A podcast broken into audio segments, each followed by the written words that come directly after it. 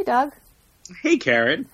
And hey, listeners, we are here for a very special episode of Hollywood Boulevard. Yeah, it's kind of an anomaly. We're leaving the block all together today, just going on the boulevard, because as some of you may know, if you've listened to us for a while, we typically record these on a weeknight, kind of late in the night. But even doing that, sometimes we still have more work to do. So we're going to record this Hollywood Boulevard, and then I have to leave to go back and take care of some more day job stuff at night. Because, um, you know, we work hard for the money. Right. So that only leaves us time for one or the other. And we skipped a few Hollywood Boulevards. And this is an important Hollywood Boulevard because the Oscar nominations just happened. So we were like, hey, we'll leave the block. We'll go to the Boulevard. The block will always be there. The block will always be there. So we're talking Oscars, and I actually watched something on Netflix that we can talk about. So, w- what should we do first? Uh, well, I mean, I'm curious. I want to know all about this Netflix show. But what do you do? You want to okay. talk first? Well, let's, yeah. let's just dive right into Virgin River. This is the show.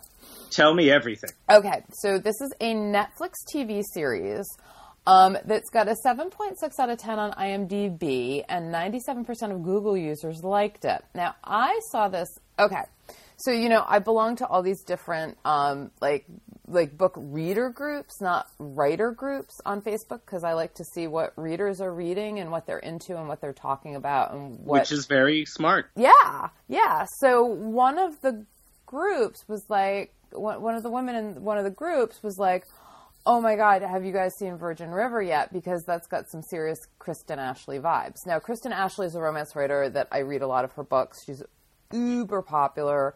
Um, you know, make always like sells a ton of books a month. Anyway, so I was like, oh, this sounds kind of interesting.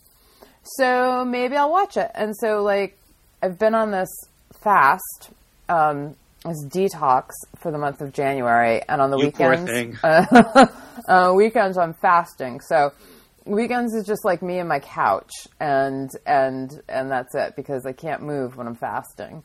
And I'm and so I was like, plenty of time to watch Netflix, and I was like, well, I guess I'll watch it this weekend. And you know, I had tried like I had tried those sort of treacly Christmas things, um, you know, around the Christmas season. I couldn't get through it and I was like fully expecting to be like, this sucks. More of the same treacle. I am addicted. Okay, so what is it about the the show? What is it? Tell me more about the plot, certainly, but also like, you know, the tone, that sort of thing. Okay, so it is based on a series of novels called uh, Virgin River by the novelist Robyn Carr. I've never read these, never even heard of them until now.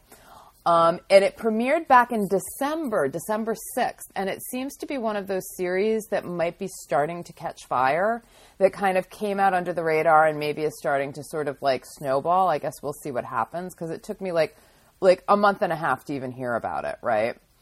Um, so the conceit is it's a fish out of water story where like big city LA nurse moves to a remote part of California called, the town is called Virgin River and it sort of ah. seems to like be on the I guess it's near Eureka. I think it might be near Washington State. Um, so it's like way way up in Super north. California, super north. They have to wear coats. Gets chilly.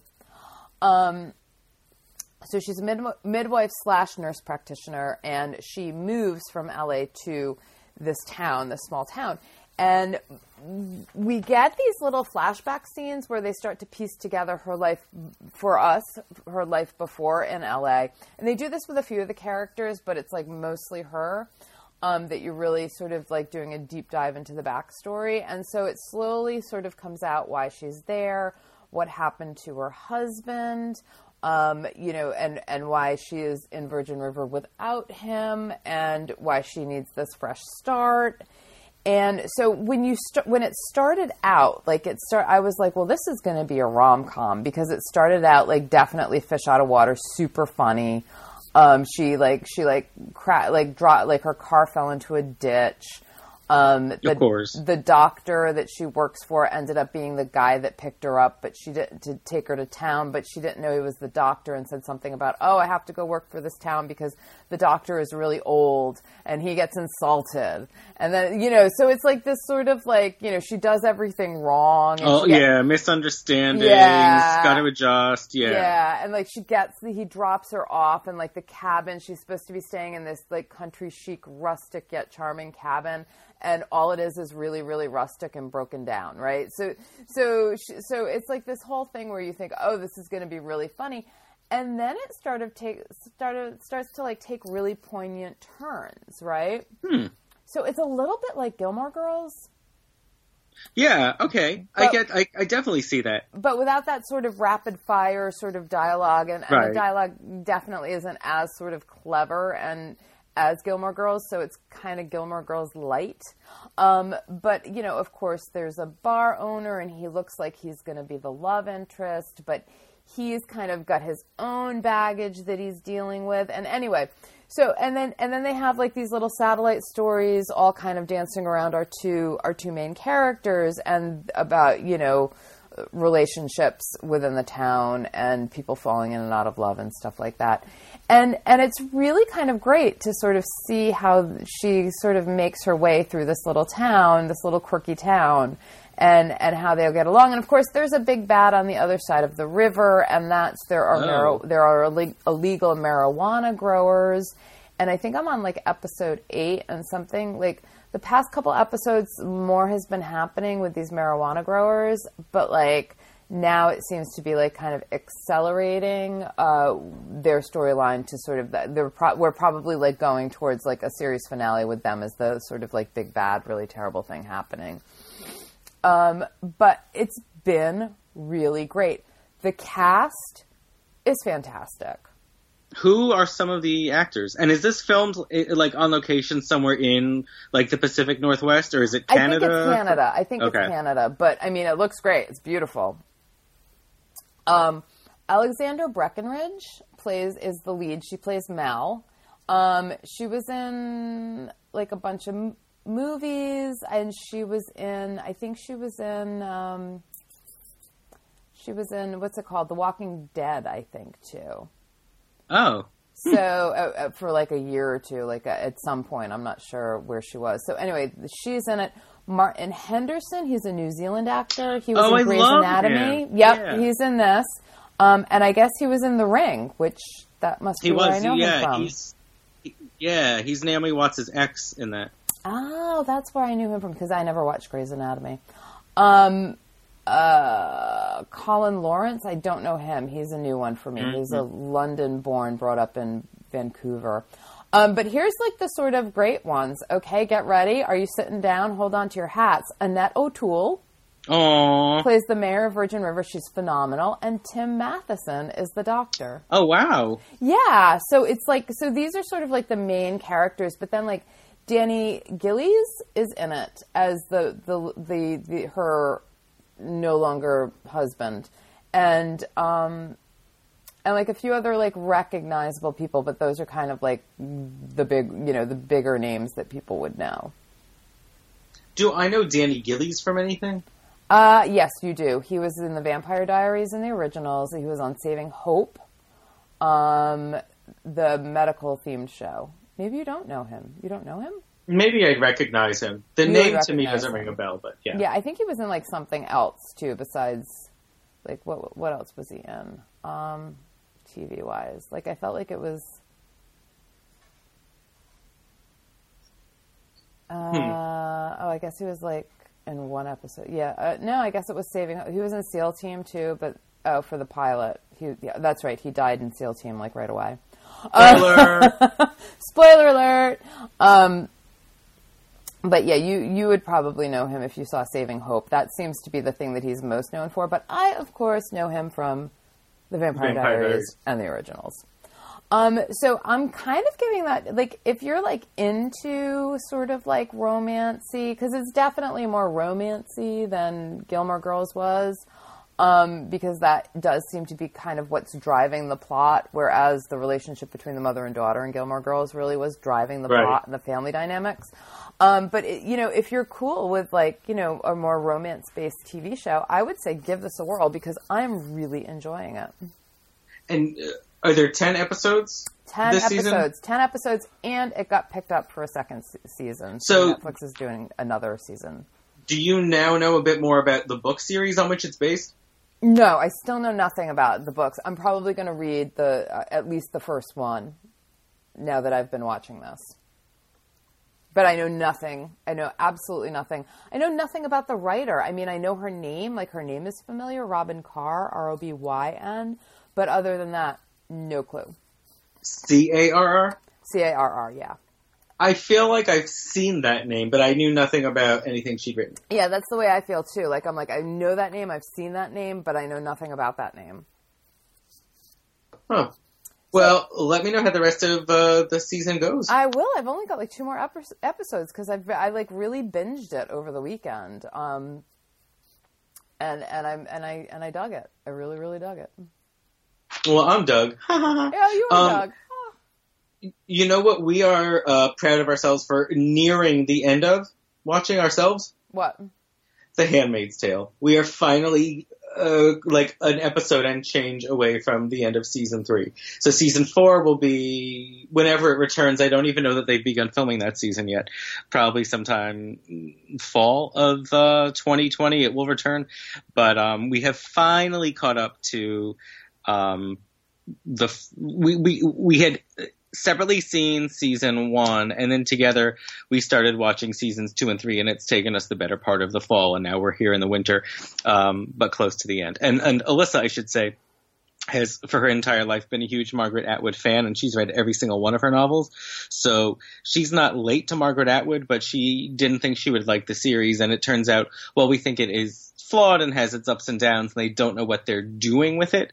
Um, it's got a really terrific cast, and and we like continuing to stay in the world of Gilead that Margaret Atwood created. So we're happy to have finally uh, um, known what that is. Well, that's really cool. It's I I feel like a terrible feminist. I didn't watch it after that premiere episode, which I really enjoyed, but for some reason, I guess I didn't enjoy it enough to go back to it. Well, I think what the general consensus is is that each season sort of sags in the middle. So I think a lot of people have different difficulty keeping up with it. Um, and then like the seasons start strong and then end kind of strong. So it's definitely picked up now that we're closer to the end. Um, but I really feel like they don't know how to maintain this world beyond uh, the blueprint that Margaret Atwood created. Interesting. Yeah, I just kind of wonder if maybe I'm just it's like it's just too it's just too difficult a time right now to even watch something like that. Well, there is that. There is I that. understand that. Yeah. There is that. So hey, should we move on to ho- to the Oscars? Yeah. I mean, it's a hard world for some people today. That's for sure. But but it What actually isn't of for me. what a bunch of weird nominations though. You know, they are and they're not. What I'll say is that I don't think this is a great year for film. I think I probably said that last year and the year before and the year before that because I'm an old, old man. Get off my lawn. But, um, uh, you sort of get a sense by the end of the summer what the big contenders are and what the big narratives that have been constructed by their publicity machines are. So I've sort of known what the big movies are and who the prominent actors that are frontrunners are, blah, blah, blah. And while I had a couple ones that I was really pulling for and hoping would get in, um, there were also a couple that I was kind of actively rooting against. And I didn't really get my wish for the ones that I wanted to sneak in there. Um, but I did kind of get my wish for the ones that didn't get in there. All right, can we just say though, it's like Oscar's so white and also Oscar's so old. At least in performance by an actor in a supporting role nominees. Total, yeah, yes to both of them. Um, I do have something sort of controversial about the Oscar so white thing to say, and I then have something sort of sweet to say about the Oscar so old thing. Um, Well, I will say this: I was shocked about all like the Irishman. I mean, come on! I couldn't get through thirty. I felt like you guys are like nominating that just because it's it's sort of like it's like instead of a lifetime achievement award, Mr. Scorsese, we'll just give you another Oscar nomination. Well, yeah, it does feel like it's probably everyone's last at bat. And what what you see across the board feels like a lot of legacy nominations. Yes, yes. Um, but but to me, there's some of my favorite actors, like Anthony Hopkins and Kathy Bates, people like that, Jonathan Pryce. I'm like, good for them, get in. I don't really think that things like Richard Jewell and the Two Popes or The Irishman are Oscar caliber, mm. but I also don't think that a lot. We're gonna have to wait a minute for Doug to tell us what he thinks, because we've lost. We're him. us. I I'm back. I know um, we I will say nothing. uh I, I don't know how much you missed, but I would say a lot of the ones that people are now outcrying about on social media as snubs, I will say I don't think those are particularly Oscar caliber films or performances either. So, Ooh, I, what a I, hot take this is because that's controversial. It is, which is why I prefaced it two minutes ago and said it's controversial. um, but it's but it's true, and I don't want to name drop, but I will provide, you know, evidence for my thesis. Um, the Farewell is a sweet movie that I liked, um, that had a fine cast and said things that we know about differences between cultures and among generations. Um, but it's nothing, it's nothing groundbreaking and it's nothing extraordinary.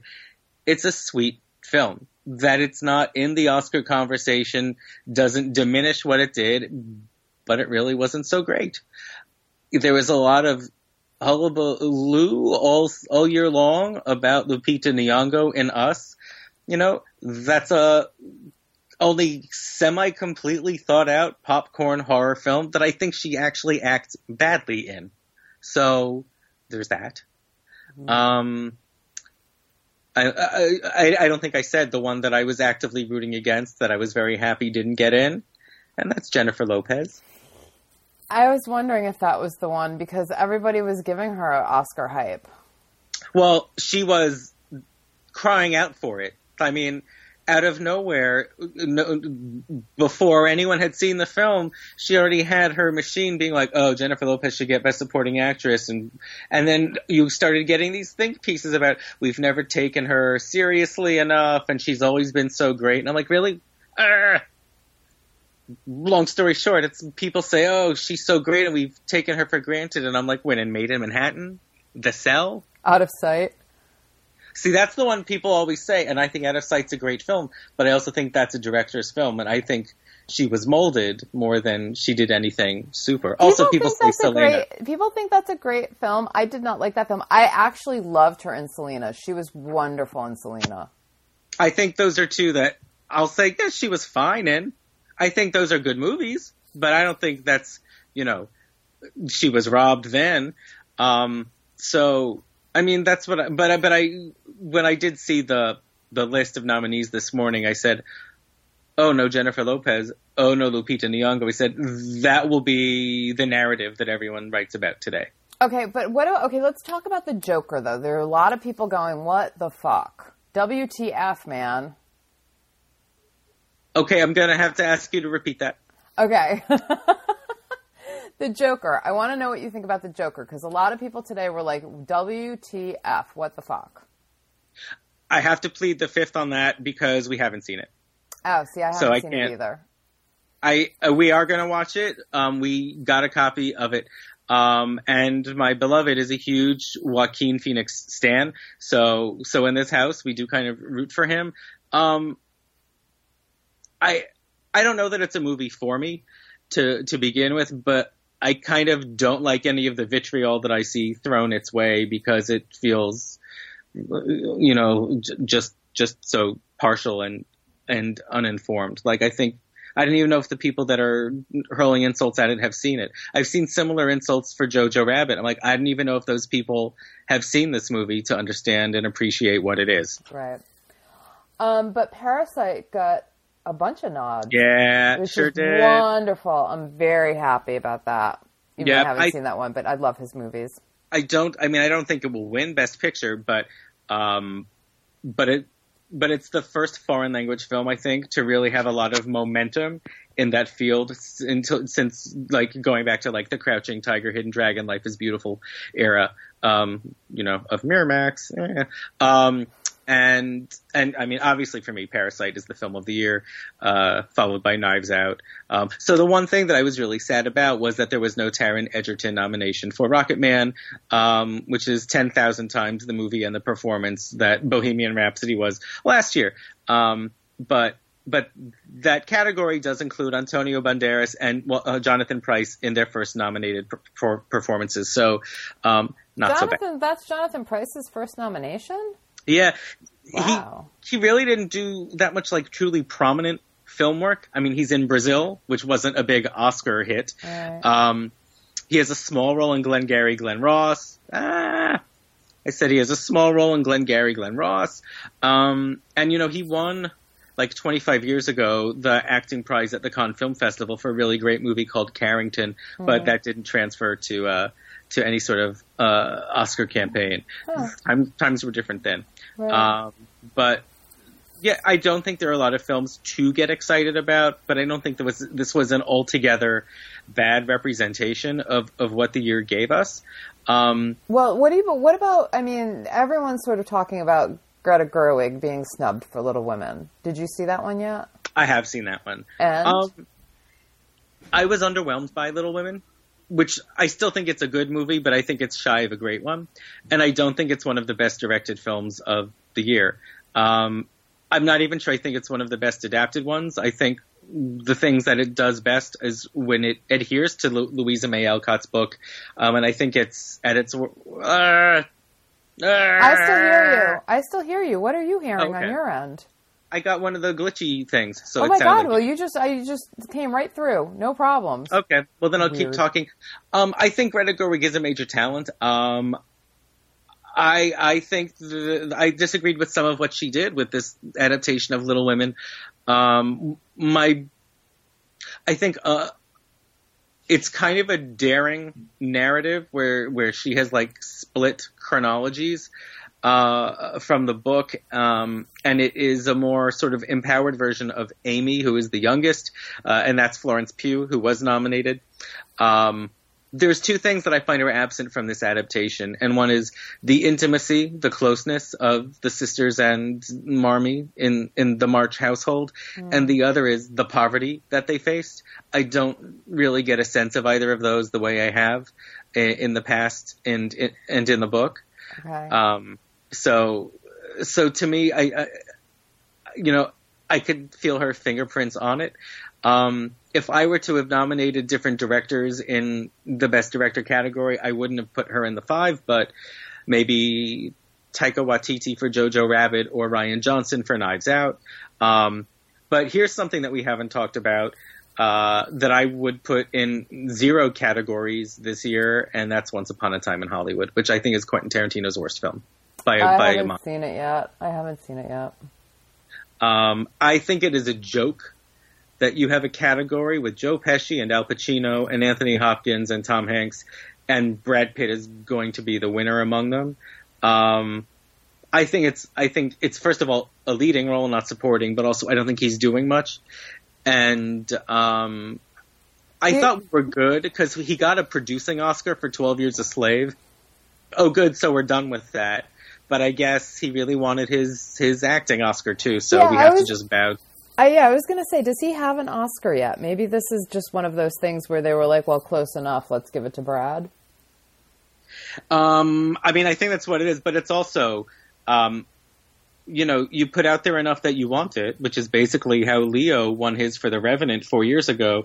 And when you're that, I believe, powerful, um, visible, you know, I think I think enough people just vote for you. And Um, I know it's different voting bodies at these different awards, but but the you know the straight line through all of them is I think you have to be you know popular and show you want it enough to win. Right. Well, we should also. I also want to jump to um, documentary feature nominees, just because they never get any love. Sure, and I haven't seen any of them this year. I have not seen any of them except for American Factory, which was fan freaking tastic. And Um, that's the one that the Obamas were co Yes, that was the one that had the Obamas co-producing, and that was the one where they it was the the Chinese glass manufacturers, uh, windshield glass manufacturers, um, opened their plant in the heartland, you know, like around Motor City, you know, in Michigan.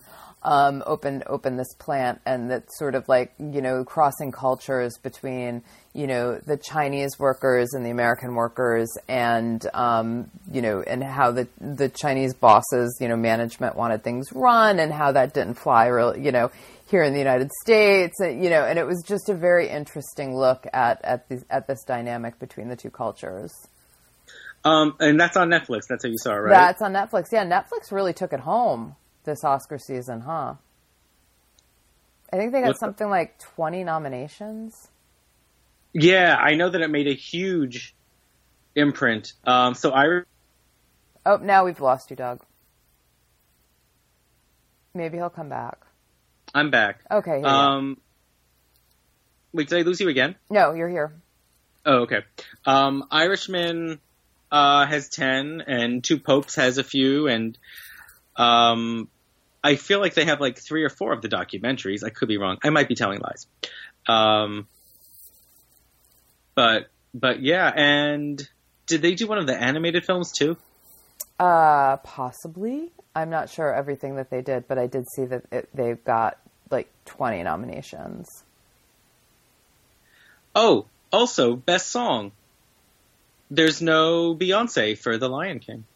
Oh, that's a surprise. I thought for sure she was going to get in. Huh. That's a surprise. Well, there you go. Oh, and I think there's that song uh, that Mary Steenburgen wrote for that movie about when she like Lost Doug again. Guys, we lost Doug. I'm back, I'm back, I'm Okay. back. The Mary Steenburgen song about that movie where she like had surgery and went into a coma. Uh, okay. I think I mean I feel like I'm talking in Mad Libs, but I think that's a thing that really happened that they made a movie about. Hold on. I'm Uh, gonna look this up.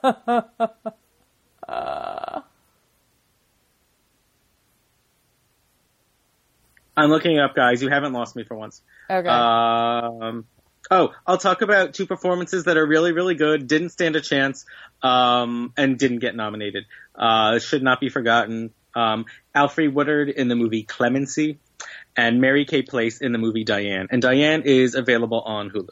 oh, okay. Um, so those are two kind of hidden gems from the year. Oh, and speaking of hidden gems, no love for uncut gems with Adam Sandler, I was which so is surprised which is legit, about that. which is truly legit. Yeah, I mean legit as a good as like as a good movie and a good performance, and and should have gotten more respect is what I meant. I mean, do you think it's because it came out so late in the season? I think it's because it's a small movie, it's an indie film, it's gritty, it didn't have a huge marketing plan or budget, and even with Adam Sandler in it, like, you know, his movies do huge when they're big commercial movies, but when he's doing, you know, someone a favor and showing up in this small thing about, uh, you know, a Jewish diamond district hustler, you know, it has limited appeal and just did not have a big, um, promotion going on. And I think that in a, in a competitive couple of categories, especially, I just don't think it was able to rise. Oh, I'm just disappointed because I, I heard it was really good and I heard that he was wonderful. He was. Um, uh, yeah, the movie is like two shades shy of being great, um, but it's good and everything about it feels. And we lost Doug again. Wow, this is crazy. It was going so well. I'm still looking this Mary Steenburgen thing up too, by the way. Okay, okay. Well, anyway, um, Did you get the last thing I said about No. how everyone was good? no, oh. we missed it. Oh, I was saying how everything about it was good, Yeah. And that Idina Menzel was in it. Oh, I always wonder what like like I'm always like, is, does she ever like is she ever in anything anymore, or does she just like do concerts? Um, well, I did see her in concert, and she's got Frozen 2 right now. Yeah, but like, is she in it? Is she in Frozen? Like, I mean, like as a character, or is she just singing? No, she is. Wait, am I making that up? That she was one of the two. She's Elsa, right? Is she? I don't know. I don't, I never watched Frozen. Oh yeah, she's one of. Oh yeah, okay, she is in it. We lost Doug. Oh, Yeah, she's Elsa. Yeah, she voices the full character. She doesn't just sing the song like they did in the '90s. Oh, see, because I totally thought she just sang the song this whole time. No, she um no, she that was like her thing. Yeah, it was her and Kristen Bell, which I guess a couple weeks from now we should talk about The Good Place when it ends its series run I still haven't seen it. because. I have things to say. Okay. Um, I'm just looking this this thing up about the Mary Steenburgen song because someone has to do it, guys. Okay, what are this year's nominees for best song? Um, not her. Not her. I just saw them. Hold on. Frozen 2, Toy Story 4, Rocketman, Harriet, Breakthrough. We lost you. We lost you. You know what's crazy about the um, we lost you. But what I was gonna say, Uh. what I was gonna say, what's kind of crazy about these um, the nominees is it's kind of like I'm looking at this. It's kind of like looking at like a nominee list from the '70s with some of the names that are on here. Yeah, to a I- large degree. Which isn't to say that there aren't still some new faces that showed up um, Well, and were let in, but of I think a Frozen and Harriet. And Harriet. Oh yeah, no, it's true. You've got Randy Newman and Elton John. Yeah, Yeah, and Diane Warren. yeah. I mean, come on. Who? Yeah. By the way, Diane Warren never won, and I think that's a little silly. I'm surprised at that. There was always like a bigger ballad, I guess, than hers that year. Wow. Well, that's it. So, so that's that's Oscars in a nutshell. Um, it's only a couple weeks away, Karen. It's less than a month away. So- Crazy. So we'll be peppering the next few Hollywood Boulevards, I think, with a bit more movie talk, and then again, um, I'm sure I'll be recapping the Oscars uh, in just uh, like four Mondays from now. Um, but yeah, just just to reiterate, not a fan of Once Upon a Time in Hollywood, and I dare someone to give me a good explanation as to why it is uh, better than I think it is. Well, And I say that as a Tarantino mostly fan. Wow. All right. So we we did the Oscars. We did the Oscars. We did a good. We did the Oscars. We did them good. Okay, Doug's got to go to work. Yeah. Um, Karen's got to go to bed. Um, Karen's gotta keep fasting soon. Yeah, Karen's gonna keep. Karen's gonna go back because if she can't eat, she's gonna go to sleep.